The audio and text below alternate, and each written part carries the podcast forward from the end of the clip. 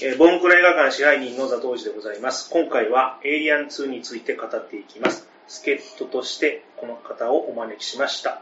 香港のフェミデブです。よろしくお願いします。去年のターミネーター会に引き続き、そうですよね。ちょうど1年前ぐらいでしたそうでかね。あの、僕だけが語りたい会 無理やりあの2年連続で付き合わされてる、大江美デブさんで、うん。ザトウイチさん語りたいシリーズですね、はいこれは。はちょっとね、前回あの、マルゴランドドライブで、い付き合ってもらったんで。はアンサーとして、い、今回は付き合っても、あの、はい、付き合います。すいません、そうですよね。ずっと、だってザトウイチさんやりたいとおっしゃってましたもんね、これね。温め続けてした企画ですよね。ずっと溜まってたもん、ちょっといい加減出したいな。あじゃあ今日はそれを発散してもらって、ははいい、キャッチしますんで。すいません、かなりですね、はい資料書き込みすぎちゃって、はいとんでもないページになっちゃったんで もうそれ本として売った方がいいんじゃない？ですか。いやいやいや新書かなんかで。ちょっとちょっと はい。じゃあちょっともう始めますね。はい、行きますか、もう早速、もう、はい情情報が多いから。えっ、と、きっかけなんですけど、はい。まだ最初ホラー映画を見るのが怖かった年なんで、まあ10歳未満、あ10は歳いくかいかないかぐらいかな。はいはいエイリアンの1作目と2作目の区別ってまだついてなかったと思うんはいですよ。。はい。で、11歳ぐらいの時に、通い始めたレンタルビデオ店のカウンターの後ろに、はい。パート2のポスターがあって、うんあの、今度は戦争だっていうあの、キャッチフレーズはい、有名なキャッチ。はい。で、あれで確かエイリアン意識しだしたと思うんですけど、うんあと、時々あの、ジャンプ漫画のモブキャラで、はい遊びとして、エイリアンをちょっと描いてた記憶が若干あるんですよ。はい。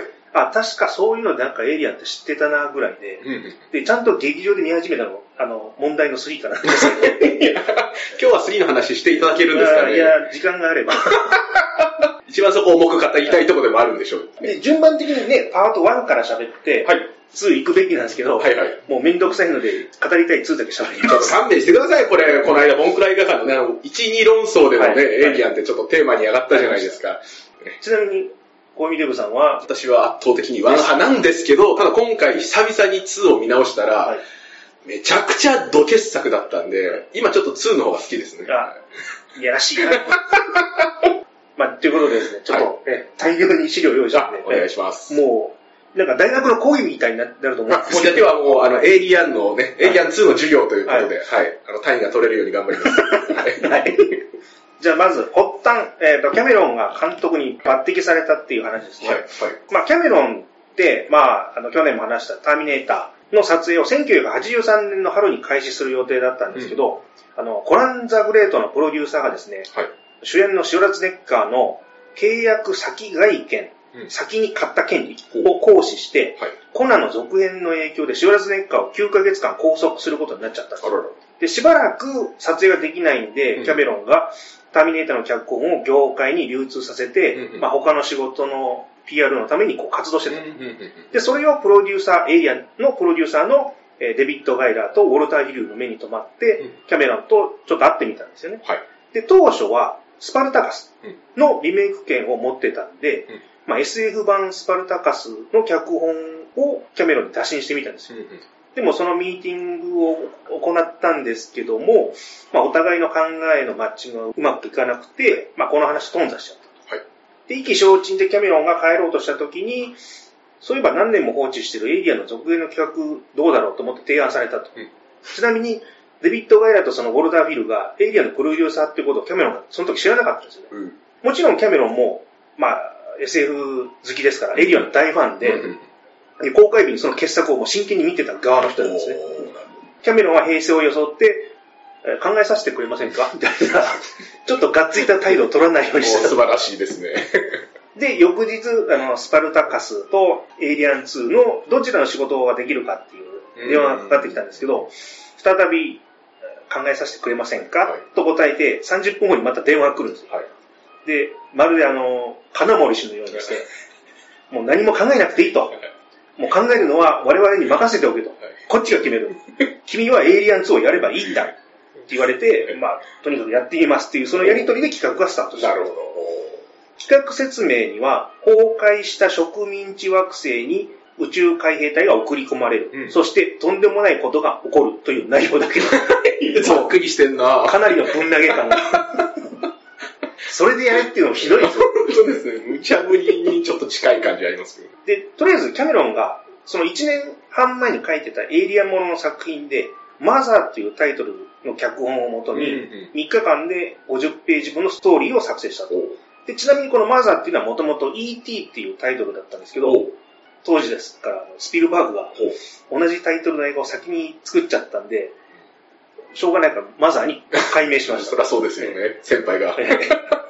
そのマザーっていう元ネタでは、その主人公の男性がローダーを装備して、まあ、マザーと戦うクライマックスが用意したんですけど、宇宙海兵隊っていうのを追加して、まあ、男性の主人公をリプレイにアレンジして、で、最初に話を持ち込まれてから1週間でプロット案を作成し、で、エイリアンのプロデューサー2人に再度会うことになる。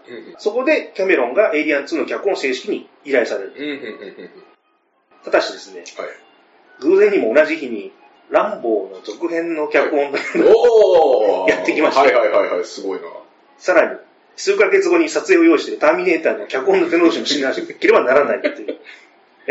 で、ランボー2もエイリアン2も話を持ち込んだ側は、どっちもキャメロンにやってほしいっていう、もう譲らない状態になっちゃって。ですね。エイリアンのプロデューサーのデビッド・ガイラは、同時にやればいいって言い出したこれはもうむちゃくちゃですね。もうこの辺からブラックの匂い。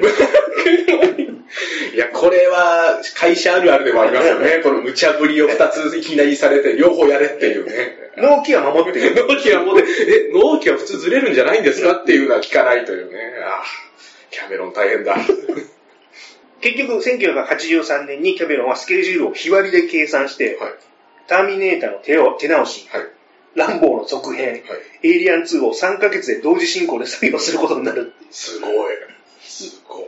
で、80日間毎日14時間かけて、日に3ページずつ書く、脚本を書くというスケジュールになったっていう。頭狂いそうですね、それね。もう、いきなり売れっ子漫画家みたいな状態でもすごいですね。逆算してもう決めてたんですね。はい、もうこの日までに終わらすためには。はあ、まあ、脚本執筆中なんですけど、キャメロンは、えっ、ー、と、エイリアン2の時は、ホルストの惑星、特にあの火星、戦争をもたらすものを BGM として聴いてたと。はいで、ちなみにランボーの続編は、地獄の目視録のサンドトラックをあの BGM に使用してました。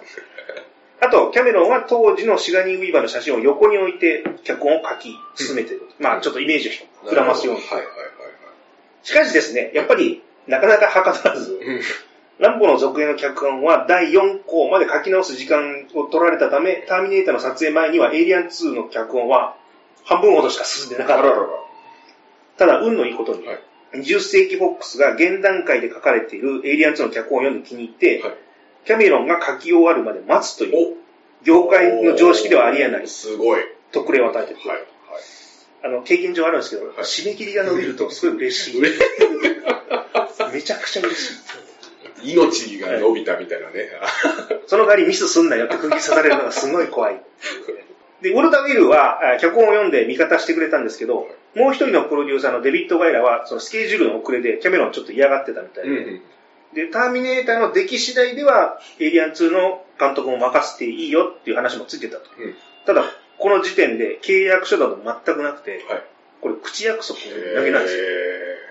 だもしキャメロンより適任者の監督が現れてたら、エイリアン2の監督の座を奪われたかもしれないんで、うん、キャメロン自身も脚本を書くにするキャラクターたちを気に入って監督をやりたくなってたんですけど、ちょっとビビりでした、ね。いや、怖いっすね。そこまでやらせといて。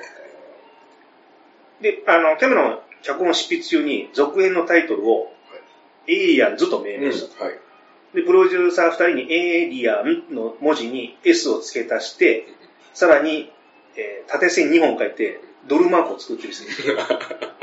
で、プロデューサーたちはこの、えー、案に同意してくれた もう、儲かりますよ、これそういうことですね。もうそれはもうね、あのエイリアンの続編であればね。ただこの S ってつけたあの、センスってすごいいいなはいはいはいはい。簡単にパート2とかよりも、あの一匹で大変だったのが、え、複数っていう。シンプルなタイトルですけど、そうですよね。エイリアン2よりも、やっぱ、エイリアンズの方がいいですね。で、まあ、80年代当時、ヒット作の続編が当たるっていう発想があんまりなかったんで、で宇宙を舞台にした戦争映画っていうコンセプトにヒットの可能性をちょっと見出してたんですよ。はい、まあ、あの、スター・ウォーズのヒットを見れば誰しもそう思ったっていう。で、前作エイリアンでの閉鎖的な恐怖を真似しても、キャメロンこれ勝てないなと計算して、はい、続編を戦争ものにすることで前作との違いを明確にできるし、で、リドリー・スコットのスタイルを自分のスタイルと融合させて、まあ、独自性を強調できると考えた。戦争や軍事をモデルにしたプロットなんで、あの、乱暴怒りの脱出の、はい、えー、脚本執筆のためにリサーチ済みだったんで、で、しかも、キャメロンはベトナム戦争に従事した米軍兵士の横暴な態度や、専門用語を宇宙海兵隊に使わせるっていう、そういうスライドもできた。ああ、じゃあちょうどよかったんですね、親和性があったんだ。ところが、はい、キャメロンが脚本を執筆中、はい、シガニー・ウィーバーは続編の話を全く聞かせていない状況だった。そこちゃんとやれよ一番大事なとこですよね。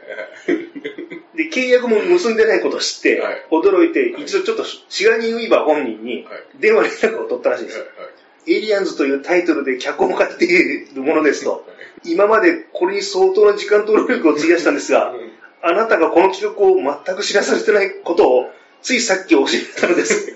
そこで脚本を送るんで、読んでいただけませんか 直接。これでもキャメロン仕事できますね。これでそう、いきなり自分で動くっていうのはすごいですね。ちゃんと根回し。根回し素晴らしいですね。はいはいはい。でも普通プロデューサーやんねこれ。もう完全にこのブラック感が、プンプンプンプン キャメロンだけが頑張ってる感がなんか想像できますね。はいで、シガニー・ウィーバーもいきなりそんな電話来たんで、はい、内心あのヒット作の2匹目の土壌を狙った怪しげな企画と思ったんですけど。はいはいはい。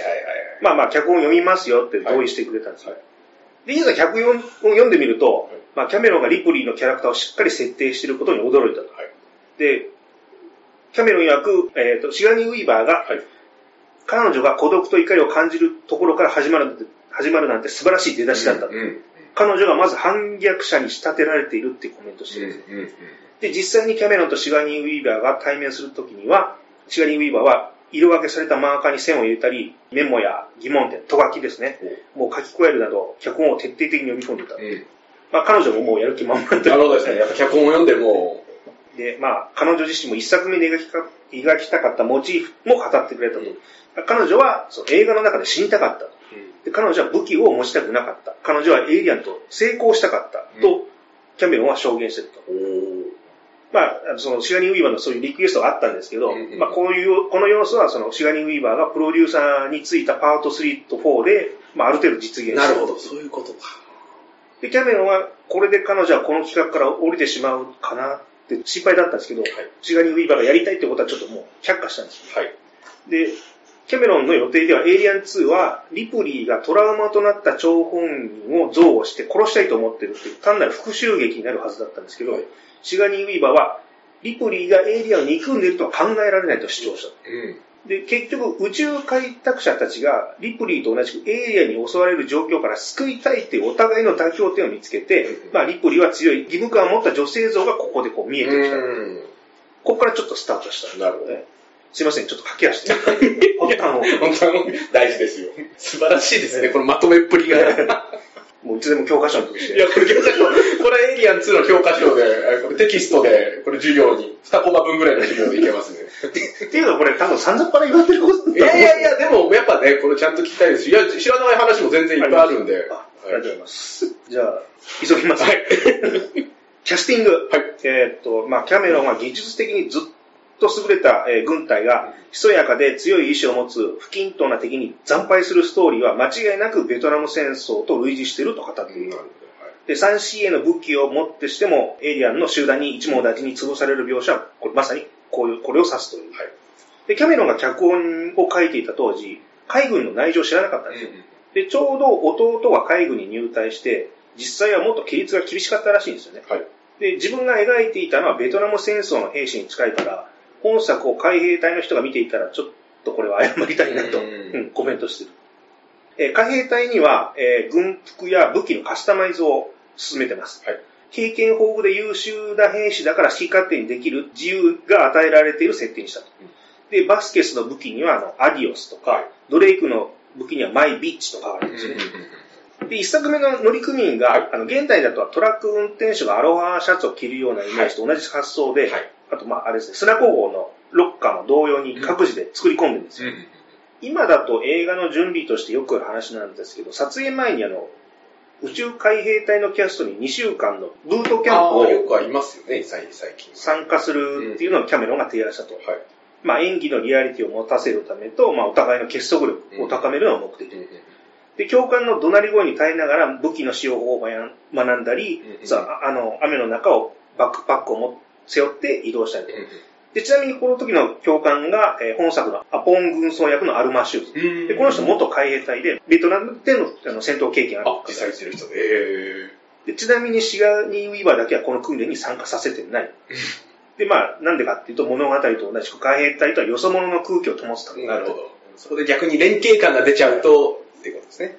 で、その海兵隊なんですけど、ヒックス役なんですけど、ジェームズ・レマに決定して、うん撮影から間もなくドラッグ所持の容疑で逮捕される。なるほで、その代役にターミネーターからの縁のマイケル・ビンが参加したと。で、彼がちょうどパスポートが有効だったおかげで、はいえーっと、急遽、えーイギリスの撮影にも参加できた。うんあ、ここ、これの後で触れますけど、イギリスで撮影してるんですよね。で、途中から参加になったんで、マイケル・ビンだけ軍隊の訓練を受けずに済んで喜んでたんですけど、はい。まあ、ターミネーターの時にカイロ・リース役で、はい。まあ、宇宙海兵隊役の役は入り込みやすかったんじゃないかなと思うんですけど、ただ、あの、その交番になった、えージェームズ・レマーなんですけど、はい。エイリアンの巣に入るシーンとかは、ジェームズ・レマーでも撮影済みだったんで、はい。カメラを背に向けた状態のものは、本編で使用されてるらあ、しいじゃあ出てるんですね、一応。は。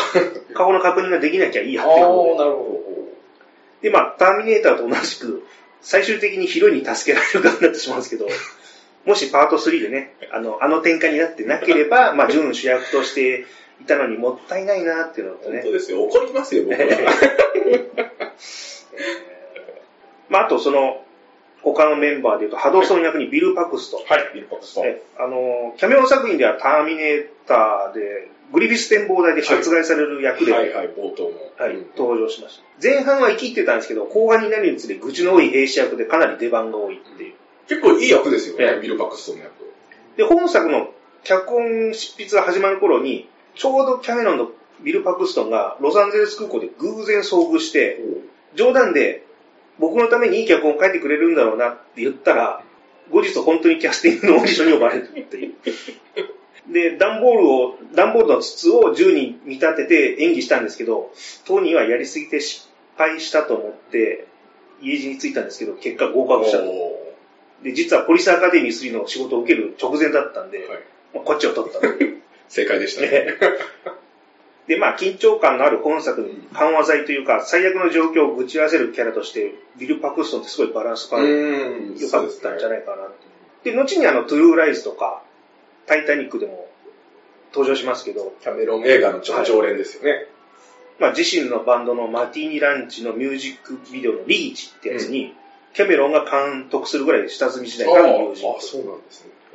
で、よく考えたら、プレデター2にもこの人出てるんで、ああ。こ両エイリアン映画のパート2を制した男れは、これは唯一無二じゃないですかね。ビル・パクストン。あと、ビショップ役のランス・ヘンリクセンですねいい役でしたね。はいはい。これも、あの、去年のターミネーターでいろいろちょっと喋ったんですけど、はい。まあ、キャメロンとは殺人魚フライングキラーからの縁ですけど、ターミネーターでは当初、ターミネーター役だったので、うん役作りまでしてたのに、まあ、シュワルツェネッカーにん。交代してしまい、はいまあ、ブコビッチ刑事役としてターミネーターに撃たれる羽目に。はい。でしかし本作ではキャメロンがランス・ヘンリクセンに合成人形を演じてもらうことを猛プッシュ。もうキャメロンもやっぱりエイリアン2で借りを返したかったんだろうかなと思ってます。で、結局、後のエイリアンシリーズにも欠かせない俳優になって、まあ、エイリアンの一作目では、そのアイアンドロイドの暴走で乗組員が犠牲になったっていうトラウマで、リプリーが全くアンドロイドを信用してない。はいで、ビショップがアンドロイドとした途端に警戒心をむき出しにするんですけど、今回のアンドロイドは善玉としてか活躍。うん。実はこれね、あの、ターミネーター2でもシュワルツッカーが悪玉から善玉にしたっていうトリックは、もう以前にこのエイリアン2でこのフェイントをやってた。まあ、好きなパターンなんですかね。まあ、ちょっと後でもキャメロンフェイントみたいなの触れますけどあ。お願いします。はい。で、あと、物語の前半で、はいナイフゲーム、えーファイブフィンガーフィレが登場するんですけど、これあのーキャメロンがトークショーで、はい一切の速度変更や編集はされていないって言ってるんであ、すけど、そうなんですいや、これ本当はマジックカムっていう、あの、撮影速度を変えられるカメラが、カメラで撮影している。あ、やっぱいや、今一瞬びっくりしました。え、あれ本当なのかよ？って今一瞬思ったんですけどね。多分シャレで言ったんだああ、なそういうことです。あの、まあ、これですね、小学校の頃鉛筆とか彫刻刀とかコンパスで真似して、はい。大概の人がひどい目に遭ってるんですよ。で、このシーンのために、あの、1ヶ月間ナイフの訓練をしてます。うん。あと、あれですね、ランス・ヘンリクセン自身が瞳孔が2つあるコンタクトを使用するアイデアを提案したんですけど、目立ちすぎるし見た目が怖いんで、そのアイデアはボツになったっていう。ただですね、顔が怖いんでやめてくれっていう。あと次は、はいまあバスケスですね。おバスケスはいジャネット・ゴールドスタイン。バスケス。えーっと、俳優になる前は重量上げの選手として活躍。うんエイリアン2がデビュー作となるという。で、肉体的にも精神的にも軍人として生まれてきたような強靭なバスケスを見事に演じ切った。うんで考えてみれば、ターミネーター2の変貌したサラ・コナーのプロトタイプにもまあ見えるかな。うんまあ、去年も話しましたけど、キャメロンの理想の女性像がここでも垣間見える。もろにですよね。好きだよな、ああいうの。で、まあ、ジャネット自身は銃を撃った経験がなかったんで、はいただ全くそんな風に見えいや、ない。本当ですね。板についてますよね。あと、いろんなところで言われてるんですけど、エイリアン2のバスケスは当時のレズビアンの女性に大人気だったっていう。ほんまかいな。ああと、テラミネーター2ではジョン・コナーの撮影あ里親とか、まあ、はタイタニックの乗組員の一人として登場して、よくネットでエイリアン2と T2 の写真を出して同一人物とは思えないっていうネタでちょいちょい出てくる人ですね。まあ、これ、後々アバターのミシェル・ロドリゲスがそのまんまの役やってる。似てますもんね。あとは、まあ、子役ですね。はいニュート役のキャリー編。うん、可愛かった。まあ、オーディションに来たこの中で珍しく演技経験がなかったんで、うん候補奏者という。うん他の子役はセリフの後に笑顔になる癖がついてたんで、はいエイリアン2には不向き。まあ確かにね、肉親をエイリアンに殺されたニュート役にはやたら表情を作ることはいらないだろうっていう。うんで、スタッフはこの映画がトラウマにならないかし、すごい神経を使ってたんですけど、はいはい。まあね、今のように後からこう合成とかできないんで。で、大人の私でもあの、新宿ビデオマーケットの入り口のあの、エイリアンのあありますあるじゃないでっかいやつ。はいはい、2メーターぐらいありそうな。あれ、行くたんびにむちゃくちゃ怖いんですよ。大人でも怖い。置物と分かってても怖いですよね。動くんじゃないかと思って。経験ないですかあそこ行ったことあ、ない行ったことあります、行ったことあります。でもありますよね。あれ、め、でかいですよね、めちゃくちゃね。超いいやつかみたいな。嫌なんですよ、あれ。それはトラウマになる可能性ありますよね、ニュートンの子はね。僕子供だったらあれ、いや、絶対嫌だ。あ、あとは、ビル・パクストンが悪態をつく役柄なので、はいまあ、子供の前でそういう汚いセリフを言うのにすごい気が引けたんですけど、で、毎回キャリー編に謝ってた。優しい。で、まあ、逆に当時の彼女は単語の意味がわからないんで、うん気にもしてなかったお。で、今ですね、キャリー編って別に女優さんになるわなったわけでもなく、あ小学校のはい先生になってます。えー、あ、やめちゃったんですかはいえでも生徒から両親のためにエイリアン2のソフトにサインを頼まれることが今でもある。ー。いや、でも、やっぱ印象的な役ですしね。えー、あ、そうなんですか。やめちゃったんだ。で、後に作られた T2 の、まあ、エドワード・ファーロングもみ演技未経験の子供をスカウトしたってい去年話しましたけど、はい。なんかキャメロンって演技の癖がついた子役を好まないのかなまあ逆にまっさらの方がコントロールしやすいっていうか、はいはいはい。なんかそういうとこあんのかな？かもしれないですよね。っていうのが以上な主要メンバーですね。すいません、ちょっといやいや、もう全然全然いいですよ。撮影場所のパインウッド。はいえっ、と、エイリアン2が撮影された場所は、イギリスのパインウッドスタジオと呼ばれる撮影所。はいあのーシャイニングもここで撮影してます。おで、エイリアン2の撮影後は、ティム・バートン版のバットマンもここで使ってます。で、80年代のイギリスの撮影所って、スタッフも、あの、セットっていうか、一緒に含まれてるんですよ。ん。だから、終身雇用の地元民で、映画の撮影を飯の種としか思ってない。つまり、あの、与えられた時間に義務を果たして、はいお金をもらうっていうことしか発想にない人たちがいいものを作ろうとか、そういうあれはあんまりないかもしれないですね。で、アメリカのスタッフの平均労働時間は約12時間。はい逆にロンドンのスタッフは、昼間にパブに全員消えてしまうって。あの、後から聞いたんですけど、パインフットの撮影所の一角にバーが存在する。いや、もうそもそも、そういう働く環境ではないですよね、それ。で、17時、あ5時になると帰り自宅をするっていう。ええめちゃくちゃホワイトじゃねえかって。で、あの、10時と14時の時に、はいおばちゃんがカートを押してきて、はい撮影の中断を強いられることがあったと。で、実は、はいイギリスには組合の決まりでお茶の時間が決められてる。あ、そうなんですね。で、なんでかっていうと、朝食を取らない習慣らしいんですよね。あ、そうなんですね。で、10時にお茶とパンが配られるんで、それをスタッフたちも逃してしまうと、食事を取れないなるほど。チャンスそこしかないから、はいはいはいもはい。う一斉にカートに集まってしまうらしい。はいで、ハリウッドと違って、自分があの携わってる映画の作品に全く興味を持たないんで、結構応募で合法になったっていう。まあ、しょうがないですよね。これ文化の違いってことですもんね、結局。で、しかもイギリスってまだターミネーターが公開されてなかったんですよ。あだから無名のね、監督と女性プロデューサーがリドリー・スコットの名作の続編を任されてるとしか見てなかったんで、まあ、そこでちょっとこう、その求その求心力もあまりないですね、そうなってくるね。なんとかこう、キャメロンも結束力を高めたいんで、はいはいターミネーターの試写会をやろうとしたんですけど、はい誰も参加しなかった。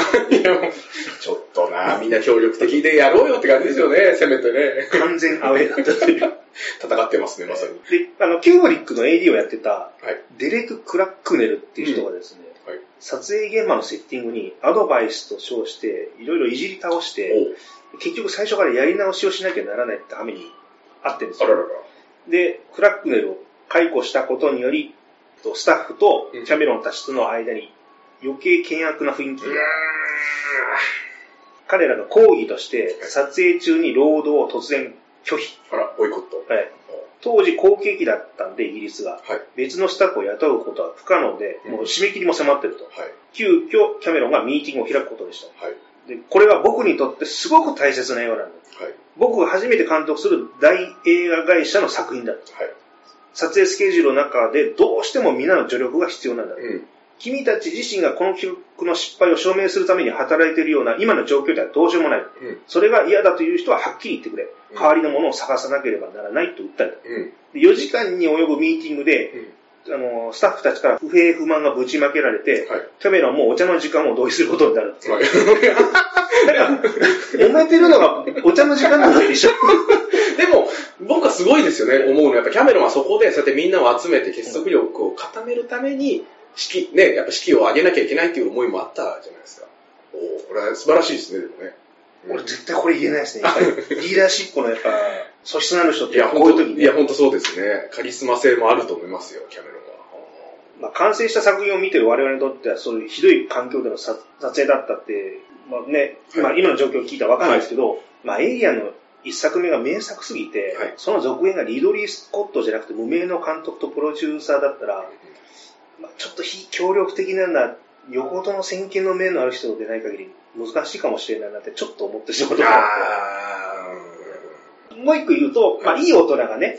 プロ意識もなく割り切って仕事をすることもないのもどうなの？って思う？んですよ。割り切っていうとこあるんですかね、イギリスの人たちまあ、日本人とのその仕事の意識やり方の、まあ多分そうですよね。日本人と、ね、特にイギリス人とかの考え方の違いかもしれないです。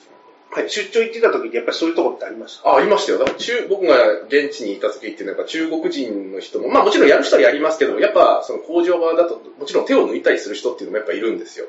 で、納期をこの時間までにちゃんと作っといてよって言ってるのに、はい。全然作られてない。だから僕はある日、もうその現場に張り付いて、お前が作るところを今から俺横でずっと見てるからな、できるまで俺はここにいるっていう感じで、もう真横に張り付いてですね、腕組みしながら、で、まあ、作ってもらったら、本当ありがとう、ありがとうっていうことで、はい。あの、労をねぎらうっていう、みたいなこともやったりしましたけど、やっぱありますよね、文化の違いでの仕事の仕方は。あるんですね。キャメロンの気持ちわかりますか？まあ、あの、まあ、数人は敬意を払ってくれる、あの、スタッフもいたんですけど、はいあの、撮影が終わって全員にお互いの友情関係が芽生えることはなかったらしい。そこもなんかリアルだな。壁が、溝が。埋まることはなく。で、最後の挨拶でキャメロンが、今回は問題が山積みの長く険しい撮影だったと。それでもやり通すことができたのは撮影が済んで、パインウッドの門を出たら二度と来なくていいんだと自分に言い聞かせていたから、一生ここで暮らす君らは気の毒だけどね、つって。いや、もうそれもちょっもとう、そんな赤い好きなのいいじゃん。どんだけな現場だったんですか最後ぐらい握手して終わろうよなんですけどね。まあ。ノーサイドとか一切ないです。まあ、それだけ修羅場だったんだなっていうのが。ねよほどハッピーですね。えーそうでしょう。最後はね、ありがとうねで終わらないところがまたね。まあね、ちょっといい仕事をいい形で終えたくても一緒にやってる人にその場でやり過ごせばいいっていう態度取られるとね、ちょっとね、うん。うん。まあ、僕も悪意あるそういう態度取られた経験あるんで言いたいことわかりますけど、だからいい加減にやってるところ、あの、世間からこいつ、この程度かって恥かきたくないんで、はい。こっち真剣にやってるのに、はい。あの、その完成品というか、仕事したものがはい。外に出たらもう、手抜いてるっていう過程を誰も見ないじゃないですか。そうですね、そうですね。その途中のプロセスは。そこ嫌だなって、なんで俺愚痴って 今日は全てを吐き出してください。はい。あと音楽ですね。はいあの、キャメロンが編集をまず頼んだのが2001年宇宙の旅の編集をしたレイ・ラブジョイ。うん。で、彼とキャメロンとの間に本作のスタイルを伝えるのにすごい時間がかかって、試行錯誤の結果、そのしわ寄せが、えー音楽のジェームズ・ホーナーに来てしまったという。えーで、あの、ホーナーがスコアを書くために、ロンドンでの滞在期間を6週間しか設けてなかったんですよ。はい。で、ロンドンの交響楽団との契約が2週間前まで差し迫ってる段階で映像は引き継がれてない。で、医薬品を支払支払わなければならないため、オーケストラのキャンセルもできないし、うん。で、それから作曲を始めたら間に合わないんで、素材の何でももう作曲してるって。で、録音があと2日の段階でも最後のアクションシーンの曲が出来上がっておらず、徹夜に間に合わせてオーケストラの録音に間に合わせた。えーエイリアン2でのプロセスが経験不足だったこともあり、キャメロンとホーナーにとっては納得いかない結果で終わってしまったが、うんうんまあ、後にあの、タイタニックとアバターではい。タッグを組んで完成度の高い仕事をしてるんですよね。なるほど。まあ、タイタニックでお互い再び顔を合わせた時に、まあ、謝罪して、はい。で、そして忘れようと。過去は過去終わったことだ。それより今回の映画について話そうじゃないかとキャメロンが言ったらしい。はい。ただこれ観客からすると、あの、すごい緊迫感のある音楽って、はい締め切りギリギリの緊張感から生まれたところもあるんじゃないかな。よかったのかもしれないですよね。で、実際、エイリアン2のサントラって、まあ、エイリアン3の時とか、フロムダスクチルトンとか、映画の予告編でめちゃくちゃ使用されることが多い。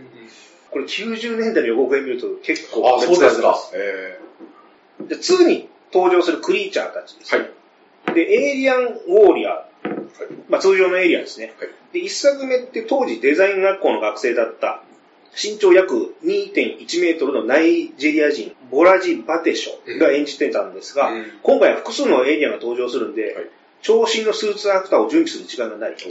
で、キャメロンが一作目を見逃し、見直した時に、はいエイリアンと人間が一緒に写ってるショットがほとんどないことに気づいて、うん普通の身長の人にエイリアンスーツを着せることはいで撮影できると確信したと。うんあの素早いエイリアンの動きを表現したかったんで、ダンサーやスタントマンたちに来てもらって撮影を行った。うんで、一作目のエイリアンの頭部は、全体的につるんとなって透明なカバーの中に頭蓋骨が見えるデザインだったんですよね。はい。で、割れたりするとパーツ交換で撮影が中断されるんで、はい監督の希望で、あの、その半球体がないデザインに変更された。うんで、スタッフは一作目のギガの再現ができたって喜んでたら、はい。監督が外す指令が来たんで、がっかりした。で、その、まあ、ピースファーガーですね。前回って動くシーンがほとんどなかったんで、はい。今回は2匹動き回るところをはい見せてくれる。で、しかもガラス越しに吸い付こうとするシーンで、生きた状態でじっくり裏側を見せた。あ走り回るシーンは引っ張るおもちゃの原理で、ピースハガーの内部に滑車があって、はい。その滑車がシリンダーを動かして足がバタバタするっていう動作を行っている。はい超アナログな仕掛けなんですけど、その走る一瞬のショットは本物に見えるんですごいいい効果を持ったな。あと一作目の解剖シーンってカブトガニにはい。牡蠣を詰めて液体ゴムをかけたんですけど、今回の解剖シーンは、あの牛の胃袋を蜂の巣状に広げて、銀色に塗った鳥の皮も足してる。あと、チェストバスターですね。はいあの、前作のハイライトとしてかなり上に来るというか、インパクトの強いチェストバスターの登場シーンなんですけど、はい。今回リプリーなの夢で少し見せて、中盤であの惑星 LV426 の住人の女性の胸から飛び出しで登場させてる。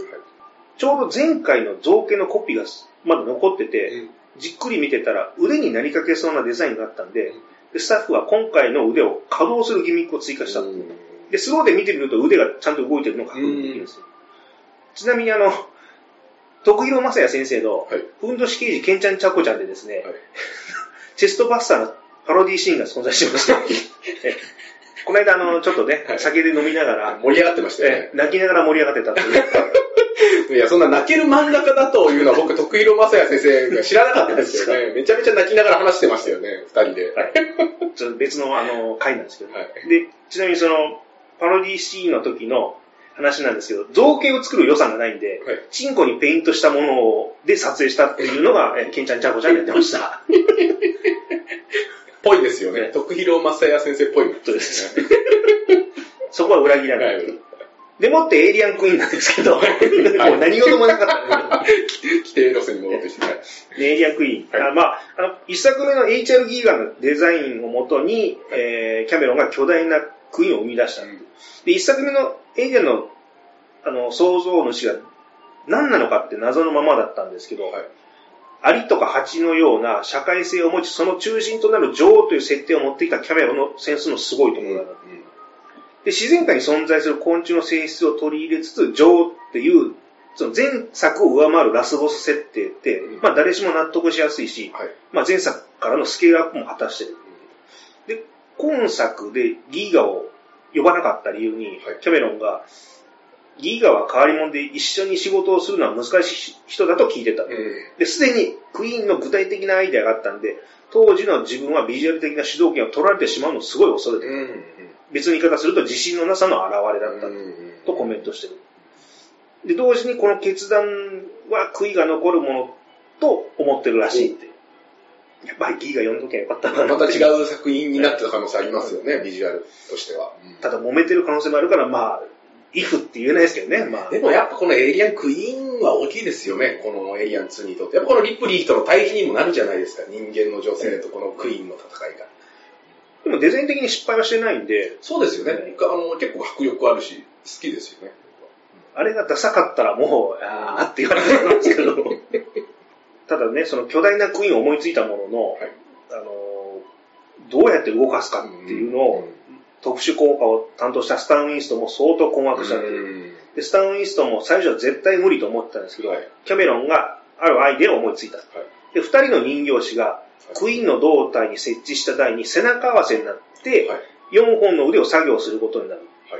で、右半身担当、左半身担当のようなイメージです。はい、で、発泡プラスチックで作ったクイーンの頭部、腕、足を黒いゴミ袋で覆って、クレーンで釣ってテストを行って成功した。はい、あの、多分テスト動画ってまだネットに上がってるんで、実際見てもらうと分かりやすいと思います。で、実際の撮影現場では油圧コントロールとかケーブル、スキーのストックや竿を使ってクイーンの各パーツを動かしてるんで、えー、っと、14人から16人で操作してます。はいで、また、あの、ネバネバした体液って潤滑ゼリーを使用しており、独特な光沢をもたらしている。ただ、でかすぎるんで、あの、クイーンがエレベーターに乗るシーンは、造形が大きすぎて、あの、上半身しか入れてないらしいです。ああ、そうなんですね。まあちょっと先ほど話も出ましたけど、はい、そのリプリーとクイーンの対立ってお互いの子子供を守ろうとする母性としての本能のぶつかり合いでもあるじゃないですか。はい、で、あの、まあ、決め台詞の Get away from high beach っていうセリフは、まあ、最高だなと。熱いですね。はい、で、ゲイル・アンハード、プロデューサーですね。はい、ハリウッドで死者を行った際に、会場はこのセリフで拍手喝采だったという。自分の制作人生で何よりも嬉しい瞬間だったと語ってる。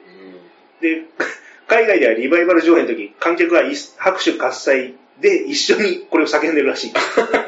ちょっと混ざりたいっていう。気持ちいいですよね。でも、あの、あのシーンだから熱いじゃないですか。まあね、あそこから、ね、シャッター上がってくるとあのパワーローダーをね、まとった。もう、ちょっと歌舞伎っぽいんですね。ああ、歌舞伎っぽい。大見え切ってるなと思って。ただあれ、物語前半でエイリアンのトラウマだらけだったリプリーが、はい、もう子供を守るために完全に吹っ切れたのがあれ物語りしたっていうか。はい、はい、はい。でもって映画界最高のキャットファイトも見せてます。映画界最高。もうあれでドロレスもやってました。ドロレスの時代でしたね、90年代。またあの、あの戦いの一発目の、あの、やっぱりこの、左のフックがいいんですよね、はいはい、もう。いきなりダウン取った。いきなりダウン取った。あれはやっぱ面食らいましたよね、イアクイーンは。これいけるかも。いけるかもって。聞いてる聞いてる聞いてる。あの一発で、あの、もう完全にリプリーのペースでしたね。はい。あそこはちょっと本当ね、もう何回でもうっとりするんですけど。熱いですね。ってなとこです。はい。一応、あの、造形の話はこの辺で。はい。メカニックデザインです。映画内のデザインは、ロンコップ、シドミード、キャメロンで分担しています。うん、えっ、ー、と、ロンコップと聞いてピンとこない方へ、ちょっと伝えると、エイリアンでは脚本上のアイディアのほか、ノストロモ号のデザインを担当しています。うん、もっとわかりやすく言うと、バックス・デ・フューチャーのデロリアンのタイムマシンのデザインを担当しています。ちょうどこの間亡くなったんですね。あ、そうなんですか。へあと、シドミードですね。はいこの方だと、ブレードランナーの都市デザインとスピーナーのデザインを担当。はい、これ一番多分代表作だと思うんですけど。昨年展示会かなやってましたよね、東京で。もう見に行きましたけど。あと、なんだっけ、トロンのライトサイクルとか、はい VR 都市のデザインも担当、うんあと、最近のやつだったら、ミッションインポッシブル3のマスクメーカーのデザインも担当してる。やっぱそういう少量的なもののデザインとかをやってる方なんですね。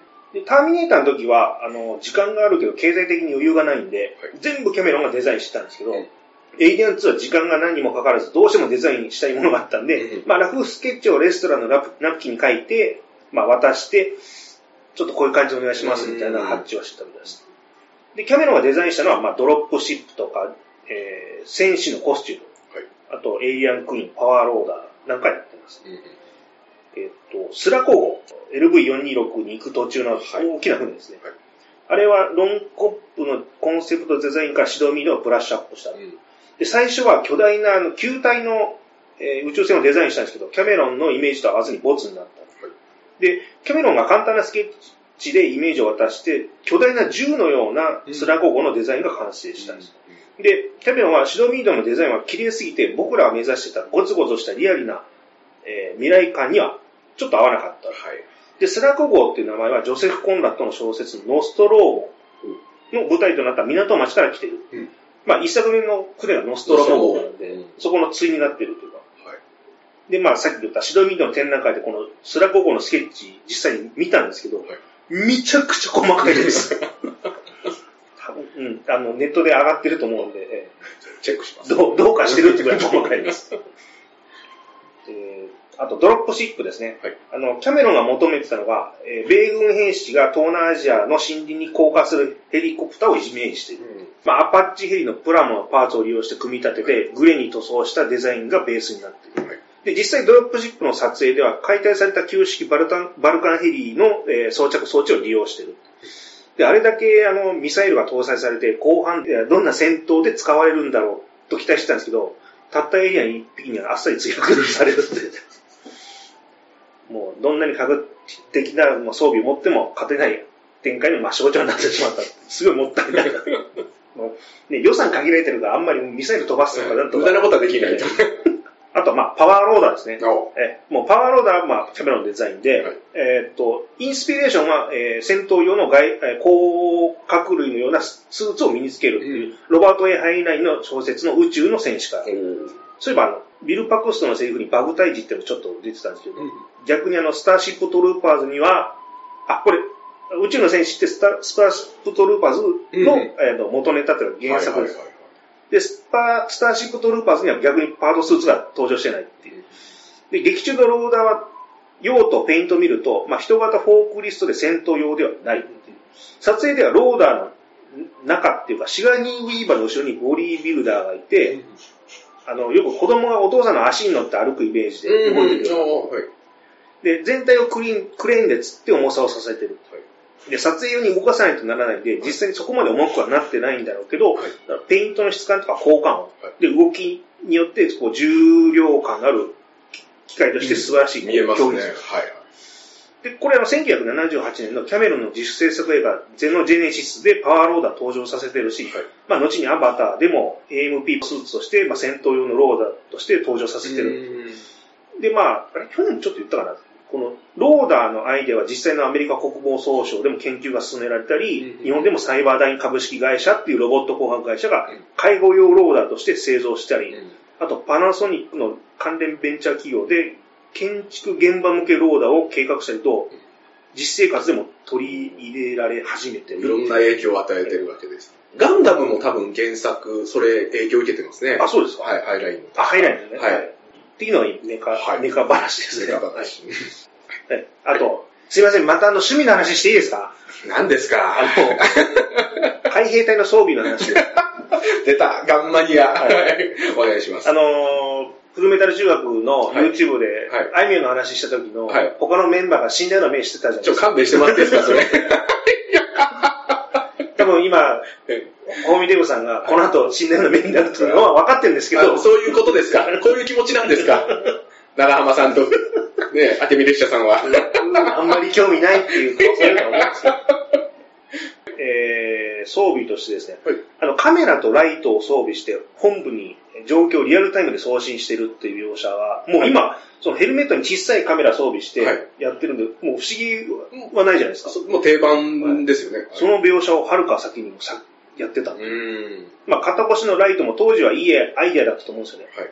あれ実際の撮影だとちょっと電球とか電池の持ちが悪かったらしいんですけど、はい。もう今だと重心の、えー、と近くに小型ライトをつけるっていう装備も存在し,、してるし、はい。あと、なんだっけ、あ赤外線バイザーっていう装備もね、うん。あの、本作だとちょっと映像のノイズが VHS っぽくて時代を感じるなっていうのはあるんですけど、キャメロンってすごいのは、そういう先の先をちゃんと読めてるっていうか、結構いいとこ見てるなっていう。あと、当時ですね、はい。宇宙を舞台にした SF 映画っていうと、光線銃が主流だっうん。たんですよね。で、その反面を張って実弾を使ったっていうのはすごいかっこよかったな。うん。うんうん。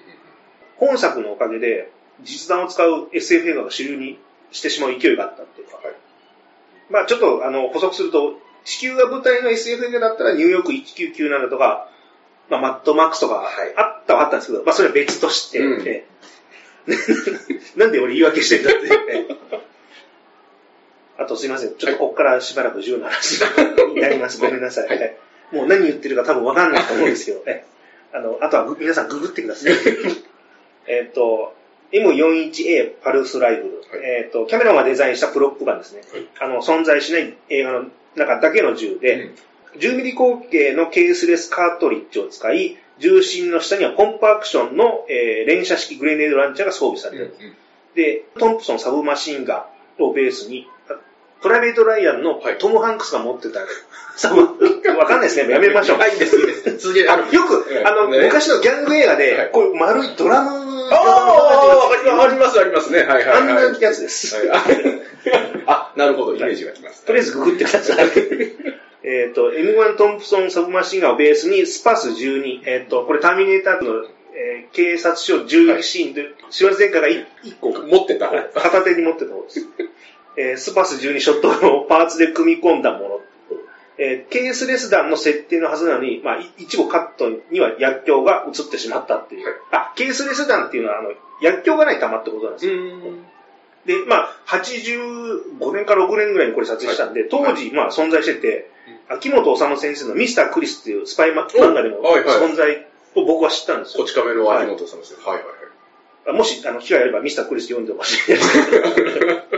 じゃあ話戻しまして、はい。とイギリス映画などの、えっ、と、武器プロップ専門として存在するあのパプティ社が作成したんですよね。はい。で、作成にはすごいえー苦労して、三段銃を38センチに切って、重心の下に配置。で、全部で10あ20丁を作成して、1丁がアップ用のあの残弾カウンターですね。うんうん。側面にある。ああ、はい。あれを内蔵したもので、もう1丁は実あ実銃のトンプソンとショットガンを組み込んだ実車用。うんで残りのほとんどが形だけの、型だけのですね。アップ用の銃は、えー、撮影スタッフが持って帰ってしまったらしいっていう。今持ってたらすごいお価値ありますね。で、キャメロンはまあ、前回も話しましたけど、ガンマニアであるんですけど、はい逆にシガニー・ウィーバーが、銃所持反対活動に寄付しているような人なんですね。で、本作ではアクション映画の要素がある以上、リプリーに銃を持たせる必要性があるんですけど、はいシガニー・ウィーバーは抵抗したと。ああ、そう。で、銃に慣れてもらうために、キャメロンはトンプソン45口径サブマシンガンをシガニー・ウィーバーに手渡した。で、50発の弾を全て撃ち終えた後、キャメロンを見て、楽しいわねって言いやってました。ちょっとハマっちゃってきてますね。で、キャメロンが彼女の笑顔を見て、少なくとも一時的には彼女は主義を負けたことが分かった。自由主義が敗北した瞬間さとコメントって。キモいですね。キャメロンキモいです。なんかね、自分好みにこう心まで返させようとした。ちょっとキキモい男ですよ。ちょちょっとエロい、エロい感じが、ね。まあ、あの、シガニー・ウィーバーは、リプリーは銃愛好家ではないんで、銃を取り扱えても兵士のように見えないように気をつけてたと。うんまあ、ね、お互いのこう、ちょっと抵抗っていうか、着地点みたいなのを探してたみたいですよ。あと、まあ、ヒックスから、この銃のレクチャーの時にグレネードランチャーの質問をして、せっかくだから覚えるっていう、言ったシーンがあると思うんですけど、まあ、後のエイリアンと対峙した時にちゃんと役立ったんで、チャンスがある時に最大限に吸収しようとする姿勢が、まあ、サバイバーとしての生きる本能なのかもしれない。まあ、日常でも仕事でこう貪欲に吸収するやつが最後勝つかなっていうまあ、僕できないですけど。でちなみにこの、えー映画で使用されているパルスライフルの一つは、イギリスのリーズにある国立武器防具博物館に展示されていへる。ーあとですね、M56 スマートガン、バスケスとドレイクが持ってたやつですね。うんあの、ステディカムのハーネスを使用したうん銃。映画関係者だからこそ発送するっていうかね、あの、そのハーネスをじ使用した銃なんですけど、うん元は第二次大戦下のドイツで開発されたえー汎用機関銃、マシーネンゲベア42型を改造。えー10ミリ口径のケースレス弾300発を装填可能。川崎のバイクの部品を組み合わせてる。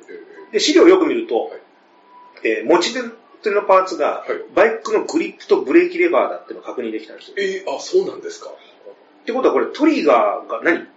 ブレーキレバーなのか、アクセル回すのか、ちょっとよくわかんないですけど。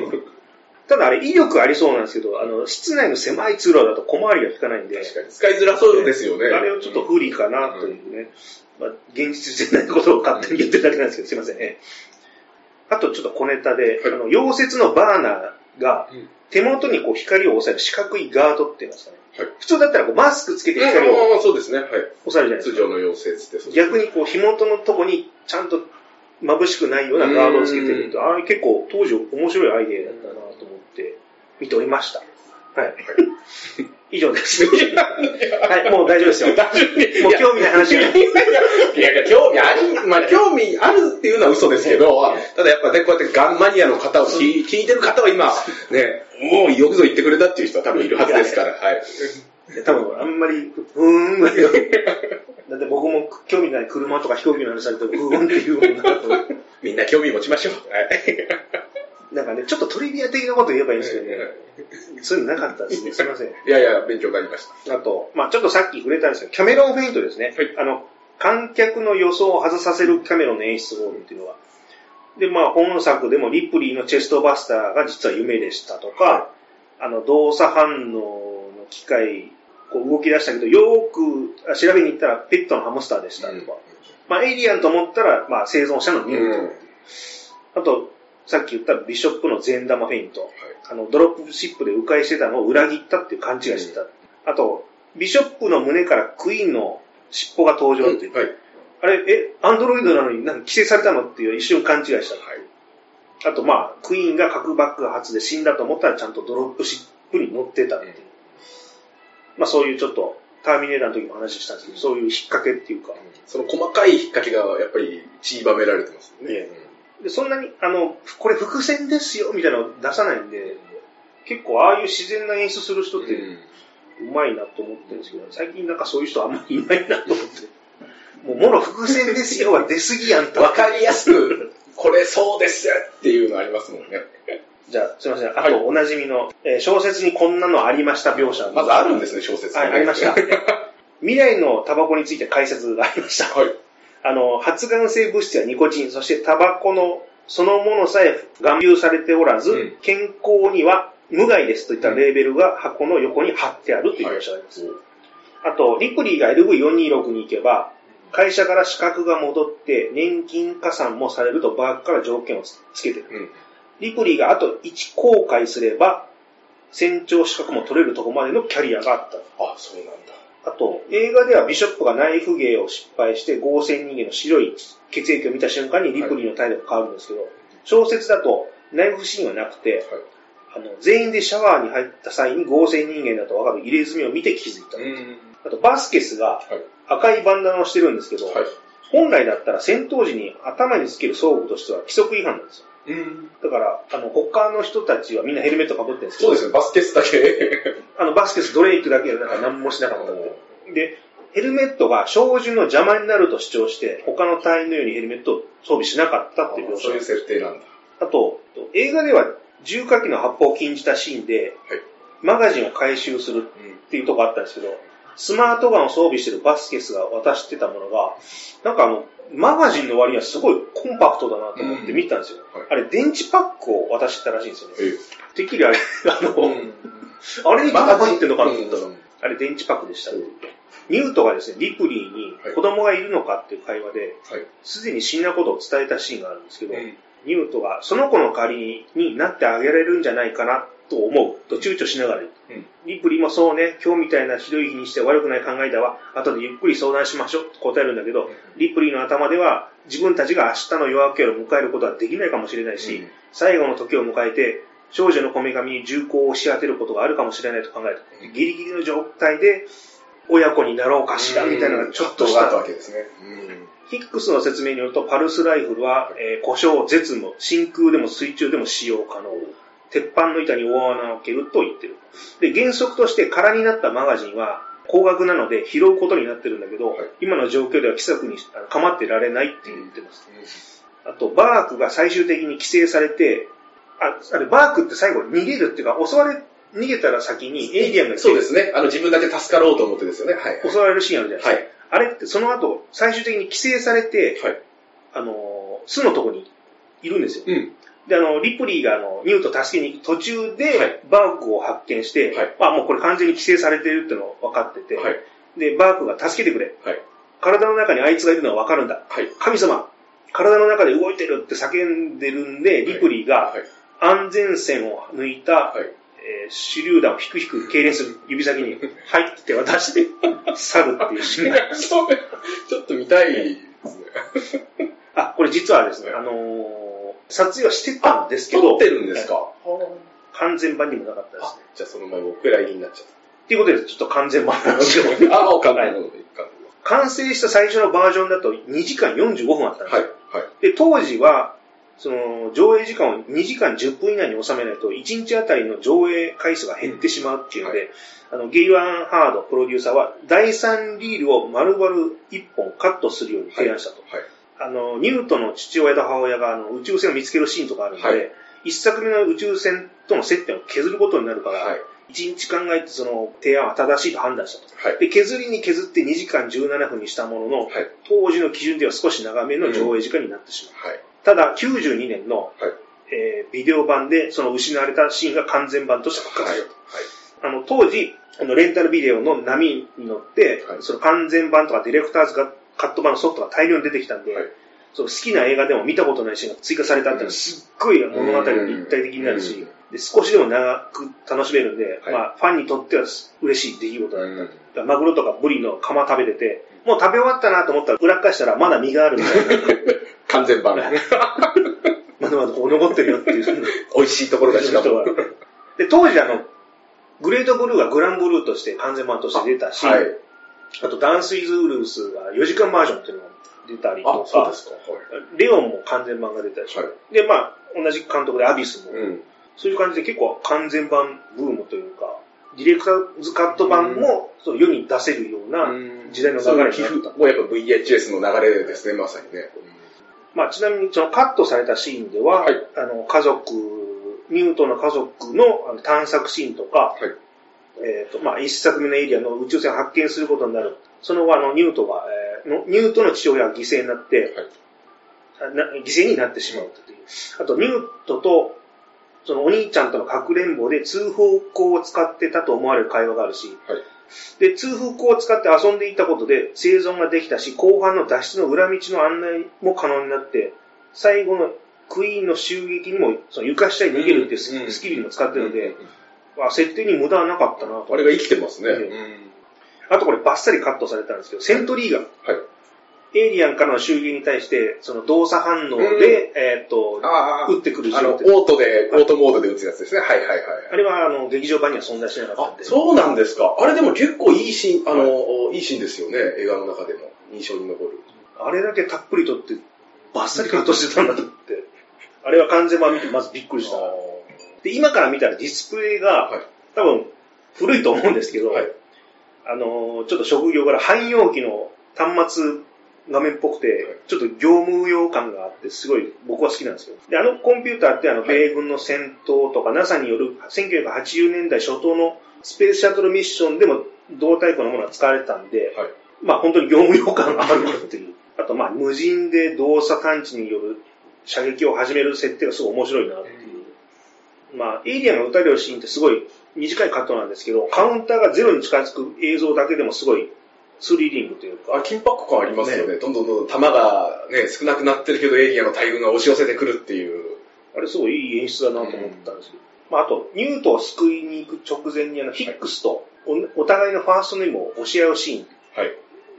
あの私はエレンだ、うんドゥエインだっていうはいシーンがあったんですけど、はいまあね、後にこの二人は結ばれるんかなっていう、こう、うん示唆するようなシーンもあったんですけど、あれもバッサリカットしてたという。あと、前半の方であの、57年間漂流してた設。定があったんで、はい。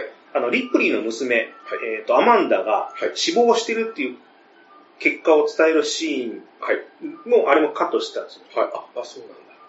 で、ちなみにあの、このアマンダが亡くなりましたの写真は、シガニー・ウィーバーのお母さんの写真を写してるっていう。ちょっと似てるなと思って見てたんですけど、あ、そうなんですね。でもこれってあの他人の子であるニュートへの実の、えー子供のように守ろうとするっていう感情を持つ動機づけが娘の死によってその代償行為に感じるところもあるし、逆にあ母親を失ったニュートもリプリーへの感情に対してのこう相互作用っていうか、これ切ってたんですか、はいこれって確かに映画リーアン2の肝というか、やっぱ戦う、リプリーが戦う最高の理由じゃないですか。失った子供を。まあ、ある意味、ニュートを取り戻すというか、助けるという。これ亡くなったことによってすごい深みがなくなっちゃうんだよっていうか、大事なところなのにな切ってしまった。これあの、子供が亡くなってたってことを伝えるシーンを、はい。えーカットしたことで、リあの、シガニー・ウィーバーもこれはすごい怒ってたっていう。それはこれ、まあ、最初の段階だとリプリーとニュートしかエイリアンの恐ろしさを知らないし、はい。でお互いにエイリアンの襲撃から生存できた者同士としての痛みを分かち合える唯一の相手でもあるし、で、まあ、クイーンとの死闘が終わって、ニュートを抱きしめて子供からマミと発した言葉、一言に、もうあの、観客の涙をカツアゲするぐらいの最高の殺し文句があったっていう。で、キャメロン自身も脚本書いた当時は子供いなかったらしいんですよ。で、当時、親の感情を持っていなかった僕があれだけ描けたことは驚きだった。ペットの犬すら飼ったことないのに。ただ本当あの親子描写をちゃんと描けてる凄さっていうのは、もしくはあの、前回のターミネーター会で言ったと思うんですけど、はい。キャメロンのお母さんに対する思い、がまずあったからなのかなっていうはいはいはい自分から子供じゃない。母親への気持ちということなんですかね。あともうちょい。あとこ、小ネタ、トリビア。あ、トリビア。はい。えー、一作目のラストに登場したナルキッソス号。はい。あの、ロンコップのデザインでイメージソースはあれ、缶オケです。で、一作目エイリアンの終わりに使用された銃。最後のエアロックに吹き飛ばす瞬間にあの、撃った銃があるんですけど、はい。脱出ポットのドアがパート2のオープニングで切り開かれてる瞬間があるじゃないですか。はい。あれよーく見ると脱出ポットのドアの下の部分に57年前に銃の撃った銃が挟まってる状態でうん。確認できる。おあと、オープニングの救出チームが、生命反応あり、生きてるぞっていう声があるんですけど、はいこれはキャメロン自身の声。そうターミネーターと同じく声だけの出演っていう。あとね、えっ、と、シガニー・ウィーバーは1と2の時は銀歯が入ってるんですよ。はいこれはあの吹き替えを担当した高田直子さんからの情報で、はい。やっぱりちゃんと口元を常に見てるんで、ってことは57年間コールドスリップで眠れていたんで、ここはちゃんと繋がってるよっていう、1と2は。なるほど。ただ、ハリウッドスターにしてはすごい珍しい例だな。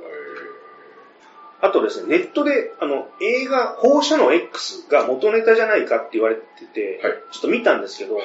あの、放射能の影響によって巨大化したアリとの戦いを描いてて、はで、女王アリを退治するまでのお話なんですよ。うん。で、冒頭に家族を襲われた女の子が人形を持ってて、放心状態で歩いてるシーンがあったり、か介護射器を使って、あの、退治する場面とは、まあちょっと近いかも。それちょっとなんか影響を与えてそうですね。あとですね、これってあの、パート2、コロナ自粛時代に、はあの、自粛中にエイリアンシリーズちょっとブルーレイで購入してはい、見直したんですけど、ブルーレイで見て気づいたのが、バスケスの目元に涙のタトゥーがあったのを今回、もう何十年も経って気づいたっていう、やっぱブルーレイ購入してよかったなっていう。鮮明になることで、この見えなかったところが。もうバキバキ綺麗なのが見える。あと、スラコ号のハイパースリップから目が覚めたリプリーのお股にですね、陰謀らしきものがちょっと見えたんですよ。これやっぱりブルーレイ購入してよかった。それ、それ、バキバキ見えるんですよ。そこまで、そんな見えました？見えるんですか？クワーって見たあら、ーちょっとこれなんか黒いのが見えない。本当ですかそれ？影かな買ってよかった。買ってよかった。ぜひブルーレイをご購入。高画質でお求めください。こと言うから嫌われるんで。と呼ばれて言わないでくださいと自分で。はい。すいません。ニュート役のキャリー・ヘンは、はいはい撮影前に一作目のエイリアンを鑑賞したんですけど、はい彼女は面白いと笑ってたと。全然怖がってなかったみたいです。あと、アルパチーノは隣のスタジオで、レボリューション巡り合いの撮影をしてたんで、うんセットを覗きに来たっていうのあがあります。なんかいい話。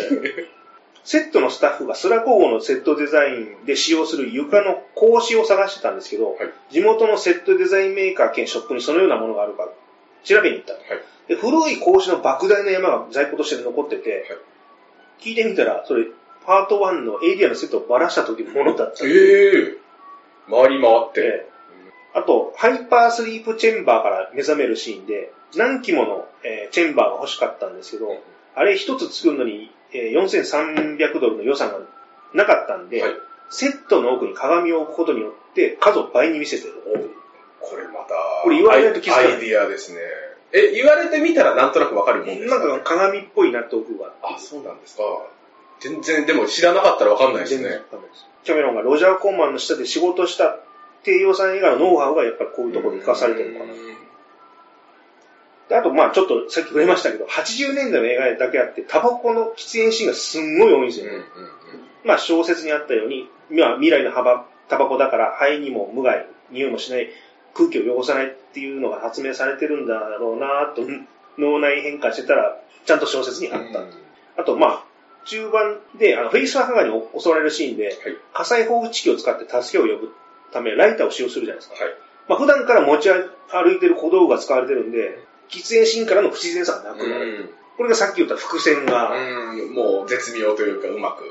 あと、キャメロン曰く未来を描いた映画なんで、スーツ、ネクタイを締めた衣装を着てるのは、宇宙植民地の服装と区別するっていう意図と、まあ、全員がスター・ウォーズ風の衣装では、ちょっと分かりにくくなっちゃうんでって言ってます。あと、スティーブ・ラング、アバターのラスボスってうん、うん、いう人ですね、うん。はい。あの人も本作のオーディションを受けたんですけど、役を得られなかった。そうなんですね。でも、後にアバターで、クオリッチとして演じることになる。最近結構出てますよね。出てますねあのゲあれ、なんでしたっけ目の見えない、ドント、ドン、ドントブリーズドント、ドントブリーズですかね。あの、あれでも印象的な役ですよね。ちょっと怖いイーストウッドみたいな顔してますけど。イートウッドにもちょっとま、めちゃくちゃマッチョな感じですけどね。あ、ハードウェイって映画見たことないですか？マイケル・ジェ・フォックスとジェームズ・ウッズの。すいません、あ意見です。その悪役出てた時はすごい印象あったんですけど、そうなんですね。そっから以降全然音沙汰なかったから、だどうしたのと思ったらアバターアバターで大復活っていう。じゃあキャメロン組ではあるんですかね。あと、リプリーの会社の人間として登場するバークですね。バあの、企業の歯車として動いてるとしても、ちょっと他人を犠牲にすることを全然ためられないっていうう、んすごいひどいうん人間の役で。はい。とこれって、なんかアバターに似たようなキャラクターが存在したんで、うんやっぱり元ネタのマザーの脚本からこう枝分かれしたものなのかなっていう感じですね。あと、バスケス、はいお前男に間違われたことあるか？ありましたね、そういうセリフ。あんたはっていうこのやりとりです。はい。これですね、あのコラムニストの R. ウィルソンと女優タルラ・バンクヘッドのエピソードからこれ借用された。で彼があなたは男性と間違われたことはありますかと尋ねて、彼女は、いいえ、あなたは？って切り返すのが昔あった。で、タルラ・バンクヘッドってあの、恋大きい女優さんでですね、はい。幼少期に男友達ばかりと遊んでたんで、はい。親がこもって修道に入れたらレズビアンに目覚めるっていう。で、ハリウッドスターになっても、いろいろな男と浮き名を流してて、誰とネタってはっきり言うんでまあ逆に正直すぎる性格が人気がすごいあったらしいんです。もうズバズバ言うというか、で、昔あの、タルラ・バンクヘッドについてあの、明石家さんまのなんかテレビで紹介されたとがあったんで、今 YouTube でそれ転がってるんで、ちょっと見てほしいんですけど。ヒッチコックの救命艇っていう映画に出てます、この人は。ちょっとこの人調べてると面白いんで。はい。チェックします。あと、あ、リプリーがニュートを抱きかかえるシーンが多いんですけど、これダミー人形を使用してます。あ、本当に抱いてないってことなんですか？あの、偽物の人形です。実際にあの、ニュートを抱いてないってことなんですね、じゃあ、あ本物を。本物あで、クランクイン前にシガニー・ウィーバーが別の映画の撮影中に背中を怪我して、痛みを軽減するための配慮として作られた。でもこれ回り回ってパート3の時に、また使用してるらしいんですよね。あの死んだニュートの死体の。人形としてあと、バスケスがエイリアンの頭を打ち抜くシーン、もう本当最後の方ですね。はい。ゴールドスタイン、ジャネット・ゴールドスタインが実銃を使ったことがなかったんで、はい発砲した時のその反動のコントロールがうまくいかなくて、はい代役として実銃使用経験があるプロデューサーのゲイル・アン・ハードがやることになった。当日になったら髪を短くしてバスケスの格好で撮影に来たんで、スタッフキャストびっくりしたっていう。めちゃめちゃもう、ベリーショートの状態で。気合入ってますね。で、いざ見たら手元しか映ってない。そうですよね。あそこバスケ。これ私ってなんかココメンタリーで言ってました。多分全然わかんなかった。あと完全版にだけ登場したニュートンの父親役のい J. ベネディクト。はいあの、今年の4月にコロナウイルスの感染で亡くなってます。そうえーあと、あと、ランス・ヘンリクセンの証言で、はい本作の撮影中、あ作成中にフルメタルジャケットが撮影されてたんで、うんうんそのお互いの映画のクルーがパーティーに集まることがよくあった。あと、エイリアンの叫び声は、ヒヒの鳴き声を加工したもの。え？あ、あのーちょっと独特というか。甲高い系の。え撮影の台本によると、バスケスとドレイクはヒスパニックのスラムで一緒に厳しい子供時代を過ごし、少年刑務所から植民地海兵隊にえー徴兵された設定。ーうん。あとですね、リプリーがバークに標本を密輸する計画について会話するシーンで、79年12月6日にバークは何も警告せずに入植者にエイリアンの船を探検させたセリフがあったんですけど、79年12月6日、これ1作目のエイリアンの1979年12月6日に公開されてるんで、うんちょっとなぞったの。うん。多分この映画の中の設定ってのは2179年なんですけど、はい。っていうちょっとお遊びしたんじゃないかな。あと、ビショップがクイーンに攻撃を受けた際に吐き出す白い液体ははい牛乳を使用してるんですけど、はい多分照明が原因で想定以上に悪くなる時間が早くて、はいランス・ヘイニクセンがお腹を壊した。ケアしてあげてくださいね。スタッフ。あと、エンドロール後にフェイスハガーが歩く音が聞こえて、まあ、物語が終わりでないことを示唆しているっていう。なるほど。これはまだ続きがあるよというような、ちょっとあれですかね。2016年、はいコミコンにて、エイリアン2のスタッフ、キャストが集まる同窓会イベントうんトークショーにて、はい。質疑応答の際にですね、はい質問に立ったファンが、い恋人にプロポーズする一幕があったんですけど、いや、そこでですか？あの、あ、結果は OK だったらしいですね。おめでたい。で、その状況を見たキャメロンが、お幸せに卵をいっぱい産んでくださいとジョークの、えー 祝福を述べたという。嬉しいですよね、ファンからしたらね。あと、少年ジャンプ市場労働省って昔あったんですよ。はい。エイリアン2が関東カラーであの特集されてまして、ん。見開き2ページ目に開拓者の女性の胸からチェストバスターが飛び出してる写真がデカデカと掲載されてたんで、えまあ今だと規制がうるせえんだろうな、と思って。もうね、なんだっけ、エロとかバイオレンスとかがうるさいんざましょ？ね、読みも読みもしねえくせに。ちょっと怒ってきた。まあね規制すればいいって問題ではないとは思いますよね。まあない。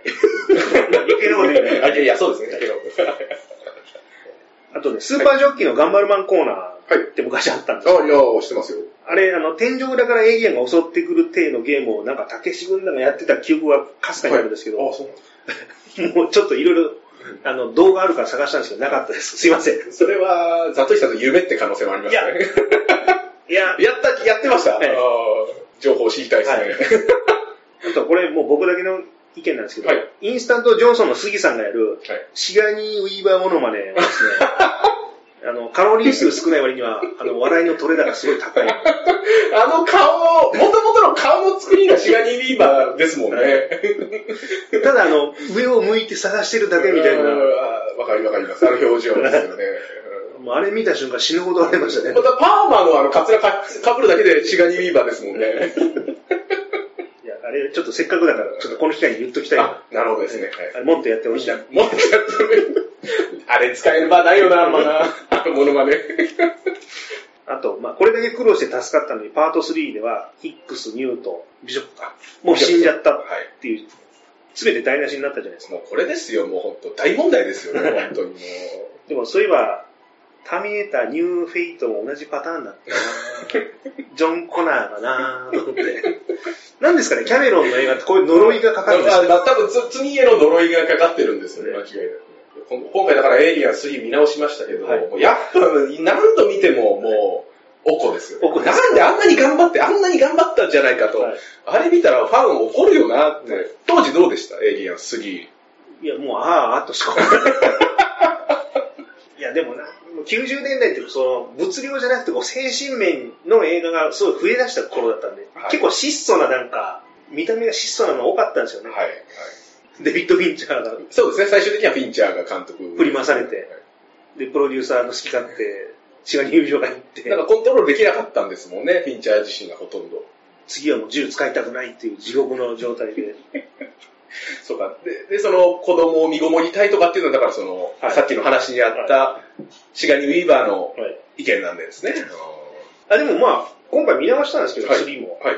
まあ、年取ったら別に、まあ、これはこれでいいのかなとああ思、もうじゃあ許容できはいる、エイリアン3を許せるって。はい次元に行ったわけですね。ただ、地味と思ってる。いや、話地味ですよね。あの、ちょっと宗教的な話も入ってきたりだとか。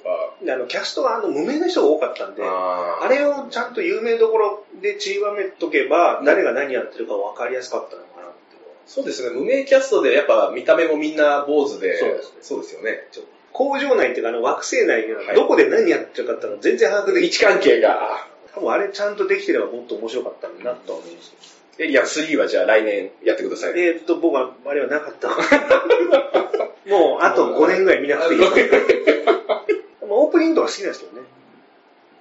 で、それはニュートの、ニュートの。ダラララーバンっていう、20世紀フォックスのあの、フはいァンファレがちょっとアレンジ聞かせてる。あ、そうでしたか？ちょっとそこ僕、最近見たけど、あんま一緒に残ってなかった。じゃあ次行きます。宇宙人ポール。えサイモン・ペグとかのやつですね。はいはい。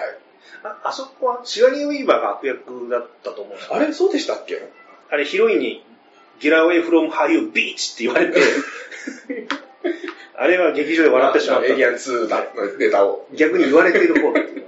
あと、リーボックからですね、はい。エイリアンモデルっていうのが過去に発売されてまして、はいあの、リポリーが実際に劇中で履いてるのも、あ、あれはリーボックのものなんですか？はい。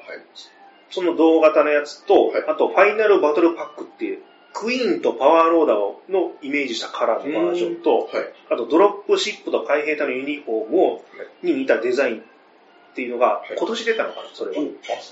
全部むちゃくちゃかっこいいんですけど、はいむちゃくちゃ高いんですよ。いく、いく、おいくらですか？2万5千円あら、まあそこそこしますね。靴にそんなに出せない。これはでも、ザトリさん買わないとやっぱ好きなら。貧乏人には出いせやまたまた。家の中でしか見ない。まあ確かにね、それね、やっぱ、なかなかコレクターズアイテムとして履きづらいですよね、もったいなくて。もうすり減るのが嫌だ。そういう時に限ってあの、足踏まれたりとかわかります。リーボックで思い出したんですけど、もう何十回もこれ見てるのに、はい。クイーンをエアロックから吹き飛ばすシーンで、はい。リプリーの靴が脱げてたの、今回見直してやっと気づいたっていう。うんうん。あ、そうですか。あれ気合で、あーっつって吹き飛ばしたのかなと思ったら、靴脱げてたっていうのを、すいません。全然分かってなかったです。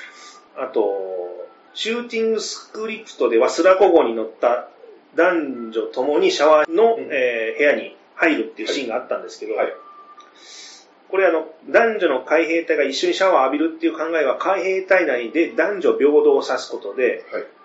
ちょっとスターシップトルーパーズでもそれありましたけど、冒頭、そうありましたね。まあ、俳優によると最後にそれを撮影するかどうかの決定は、そのアイデアにあまり熱心でなかった女優さんたちに任されたんですけど、はい。まあ、結局はそのシーンはロッカールームでやるってことに書き直されたっていう,、っていうのが小ネタ以上でございます。じゃあもうまとめ、まとめてみます。かいいですね。大丈夫です。大丈夫です、大丈夫で。ですまあ、えー結局興行成績、はい。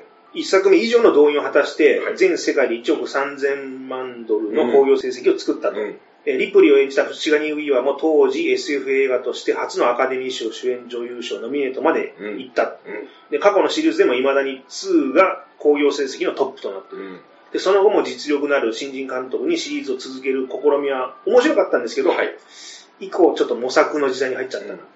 で、まあ逆にキャメロンはその予算内で面倒なクルーとの仕事がちゃんとできて、まして興行成績も塗り替えるっていう仕事のできる男としての証明を今作でやった。うんヒット作の続編は期待値が上がる分、散々な結果を見ることが多いんですけど、まあ続編のキングと異名を取る、えーキャメロンの功績のこの一つ目がこのエイリアン2。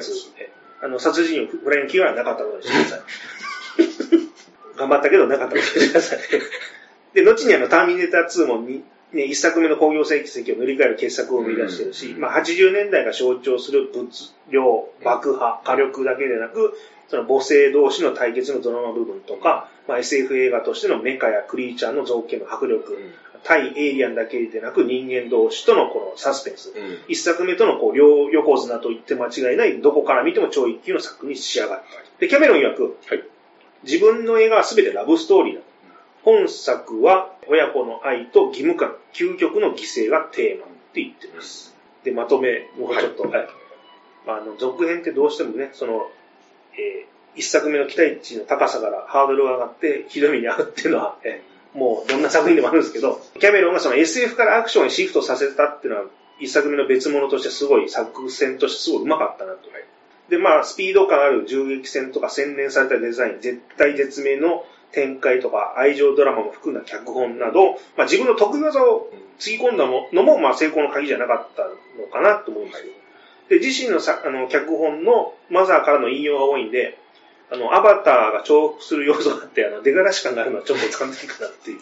後年になるとちょっと見せ方のパターンがね、ちょっと決まってきちゃう。豊富なんだ豊富なんだけど、ちょっと引き出しが少ないなっていうのが気になりましたよね。まあ、観客の喜ぶツボを知ってるキャメロンの作品の中ではターミネーターシリーズなんで私は好きな作品です。はいまあ、個人的に何度も見てしまうんですけども。まあ、昨年のターミネーター1、2の特集と同じく今までのちょっと思いを吐き出させていただきました。いやで、ついに一個言っていいでー。あ、すかはいはい。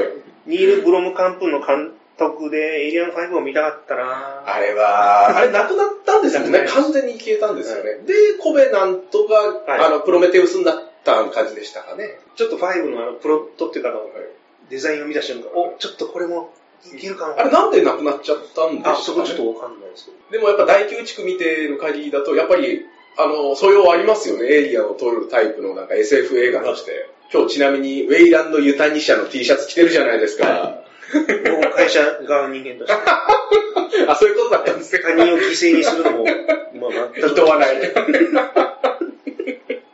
いや、それだなその T シャツいいっすね。ええそれね。はいこれね、あの、パッと見わかんないんで、はい。いや、これなんかね、確かに普通の T シャツだと思います。映画 T とは思えないですね。逆にあの、ギーガーのエイリアンのプリントとかされてると恥ずかしいんですよ。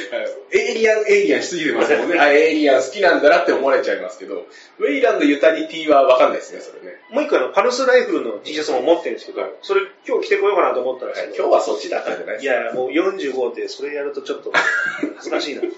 だんだんもう T シャツ着るのも勇気いる年になってきたんで。まあ、そのメッセージ性ある T シャツですか、はい映画 T ですか、でもね、あの、よく50、60歳くらいでバンド T とか着てる人を見るとかっこいいなって思うんですけどね。やっぱもう生き切ったらいいんですよ。来てきてください。いやいや痛い人に大丈夫かな自意識がちょっと邪魔して。会社の中、会社多分あれですか？普通ワイシャツとかですか？はい。いや、その下にもう着たらいいじゃないいやいやですか。エイリアンの T シャツ見えるように、この透けて見えるように。こういうの見るのなんかね。いいじゃないですか。いやいや、これで、あの、全部吐き出しました。おー、お疲れ様です。もうハイスピードでいやー、もうすごい、エイリアン情報がもう濃厚な。トータル2ヶ月かかった。いや、この、でももうめちゃくちゃもうね、しっかり練り込まれて。これ去年ね、だからその、はいキャメロン、ターミネーター1、2で、今年エイリアン2なんで、来年はじゃあタイタニックをちょっとぜひね。いや、いや、もうあれはったけどね。もう、もう僕いいです。あもう、もうキャメロンは、ちょっとこの2年、2年、キャメロンちょっと向き合ったんで、もう別の話との話。別の人。いや、すみません、ありがとうごいや、ざいます。こちらこそ。あのはいー、本当、こう講義を受けたっていう感じですね。わがまま言わせてエイリアン2の講義ありがとうございます。いや、わがままとかもうやめてください、本当に。はい宣伝お願いします。あ、そうですね。えっ、と、今、フルメタル中学 YouTube を、ははいい、あの、ボンクラ映画館にも、えー登場しております、長浜さんと、明美列車さんと、あと、私、香港のホエミデブでですね、はいえーフルメタル中学という YouTube をやってますので、まあ、映画以外のお話を、いろいろとですね、映画、プロレス、それ以外の企画も含めてはい、いろいろ面白おかしく話してますので、えーお時間がある時にですね、このボンクラ映画館とともに聞いてもらえればと思います。よろしくお願いします。あと、ちょっとすみません、私もお知らせで、いちょっと前回と同じくですね、はい勝さんの行きつけのお店の、うんえー酒場隆さんの高さんはいクラウドファンディングを始めますって言ってたんですけど、はいちょっとこれ、この配信の前後するかどうかちょっとまだわからないんですけど、はい。うん。ホームページ上、もしくはツイッター、インスタグラムでその告知をやる予定なのでね、はい。その際はぜひよろしくお願いします。はい。今申請中なんですよ。あ、そうなんですか。じゃあもう間もなくですね。間もなあと、そうだ、えーっと、10周年で、えー、トークライブをやろうかなってふと思ってあ、はいはいはい。あ、いいじゃないですか。あの、ちょっと中平さん、えーデザイナーの中平あ、和さんとはい、出ていただいた。はい。えっ、と、ポッドキャストではちょっと配信できなかった内容とか、はい。あの、ビジュアル、だから目で見せるものが、をメインになんかしやろうかなっていうのを今。実際来てもらった人にそのものを見せてってことですね。はい。あと僕も、その、ポッドキャスト内で言えなかった話とか、えー裏話ってことですね。もう言うとあかんでってやつ。あー、聞きたい。お母さんに言うとあかんでっていう、っていうやつをやろうかな。楽しみにしてます。それは来年ぐらいにじゃあ。いや、今年、お年内に。はい、できれば。あ、ぜひぜひ。はい。ということで、はい。いいろいろ水面下でなんかあの考えてますんで、引き続き。はい。すいません、もうしばらくお付き合いください。じゃあすいません、こうありがとうございます。あ、こちらこそありがとうございました。お付き合いいただいて申し訳なかったです。また、いエイギアン3をじゃあ次回よろしくお願いします。助けて